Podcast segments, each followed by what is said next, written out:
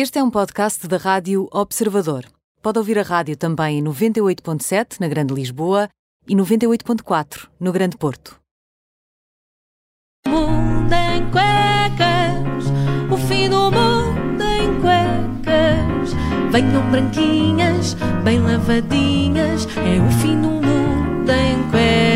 E por isso já aqui está o homem que dá nome às, à rubrica. O homem que dá nome às cuecas. Ah, Enganei-te bem, não foi? David Cristina, bom dia. Sim, pouca gente sabe que o meu nome do meio é Intimissimi. Ah, Bom dia. muito bom dia. Vens falar de transportes? É verdade, hoje tenho duas histórias ah, sobre transportes e mais uma ou duas temáticas. Ah, para quem não sabe, parece que a Santa Greta atravessou a Alemanha há uns dias e desta vez não foi de veleiro eólico nem de burro movido a energia solar, foi mesmo de comboio. Ah, é uma excelente escolha, que os comboios alemães têm muita energia renovável e a boa da Greta mandou uma foto da sua viagem, que pôs no Instagram, com a legenda a dizer a viajar nos comboios superlotados na Alemanha. E nesta imagem ela está sentada no chão, ah, rodeada de malas, a olhar pela janela com um ar esperançoso e sábio. Eu acho que nem Miguel Ângelo teria pintado um quadro melhor se Miguel Ângelo pintasse alunos de Erasmus a fazerem um Interrail.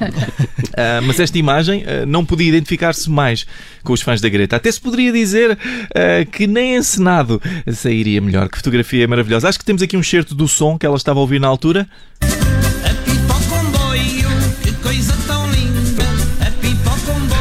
Mas David, não estou não a perceber. Qual é, qual é aqui o problema?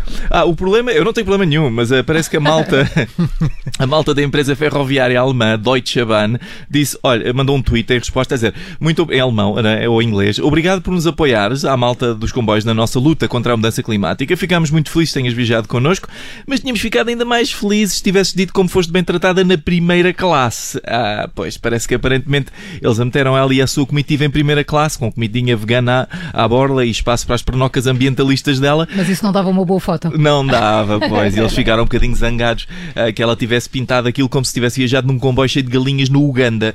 Ah, mas vamos lá ver uma coisa: a Santa Greta pode ser contra o capitalismo, mas ninguém diz que não. Uma primeira classe, amigos. Ah, só não era preciso era postar fotos no Instagram a fazer de conta que se sacrifica por todos nós, como Jesus na cruz. Mas eh, eu não quero que pensem que eh, eu estou aqui para falar, eh, é para embirrar com a Greta. Eu não, quero que sa- longe Não, disso. hoje não. uma vez. Eu quero que saibam que eu Só- embirro só com uma mente retorcida. Uma coisa Não sei porque é que dizes isso. Eu embirro com muita gente, atenção, não é só com a Greta. Lá está. Eu quero que saibam que eu fi- acho muito bem que ela tenha ficado na capa da Time. É sem dúvida uma das pessoas que mais se falou no último ano. Ah, mas não sei se sabem, estavam várias pessoas para ir para, para- para a capa da Time. Entre elas estava o Donald, o Donald Trump, ah, e claro, o Cavalheiro sempre Já lá esteve. Já lá esteve, exatamente. Ahm, e, e o Cavalheiro, sempre equilibrado, como sempre, respondeu ao facto de não ter ido para a capa de uma forma magnânime e educada. Ah, não, não. Foi para o Twitter dizer à Greta que ela precisava de controlar a sua raiva. O Donald, aquele boneco Michelin cor-de-rosa, eh, que diz a alguém que tem que controlar a raiva. Isto é o- um bocado o roto a dizer ao nu, só que o Donald é o roto e é o nu. É, é os dois.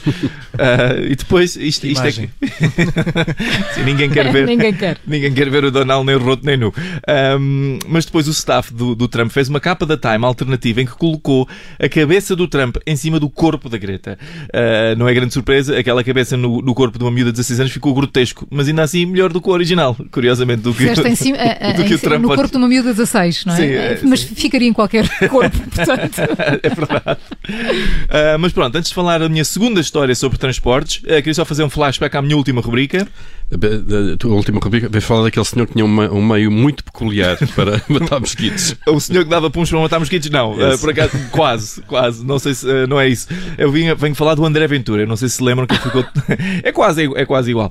Uh, o André Ventura ficou todo ofendido porque o Ferro Rodrigues lhe disse para parar de usar a palavra uh, vergonha, que ele estava a usar muito a palavra vergonha. E o André Ventura disse: Eu não vou fazer aproveitamento político da situação. Pois o senhor André Ventura não vou fazer aproveitamento político da situação acabou de pôr um cartaz gigante ao lado do Parlamento com a palavra hashtag vergonha. Alguém, por favor, faça um cartaz sarcástico ao lado daquele a dizer hashtag aproveitamento político. E por alguém, claro, estou a falar da iniciativa liberal, os senhores dos cartazes, não é?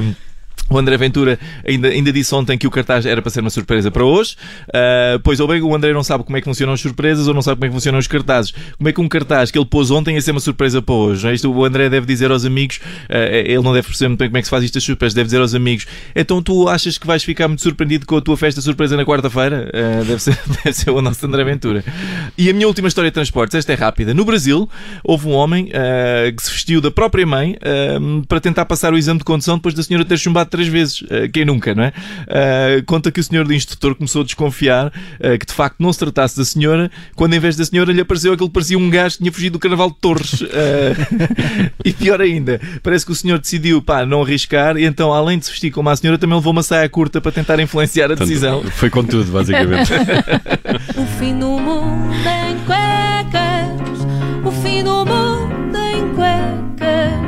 Venham branquinhas, bem lavadinhas, é o fim do mundo em cuecas. Fim do mundo em cuecas com David Cristina. Se não ouviu tudo, vai poder fazê-lo dentro de minutos no nosso site e também na app do Observador. Até amanhã, David. Até amanhã.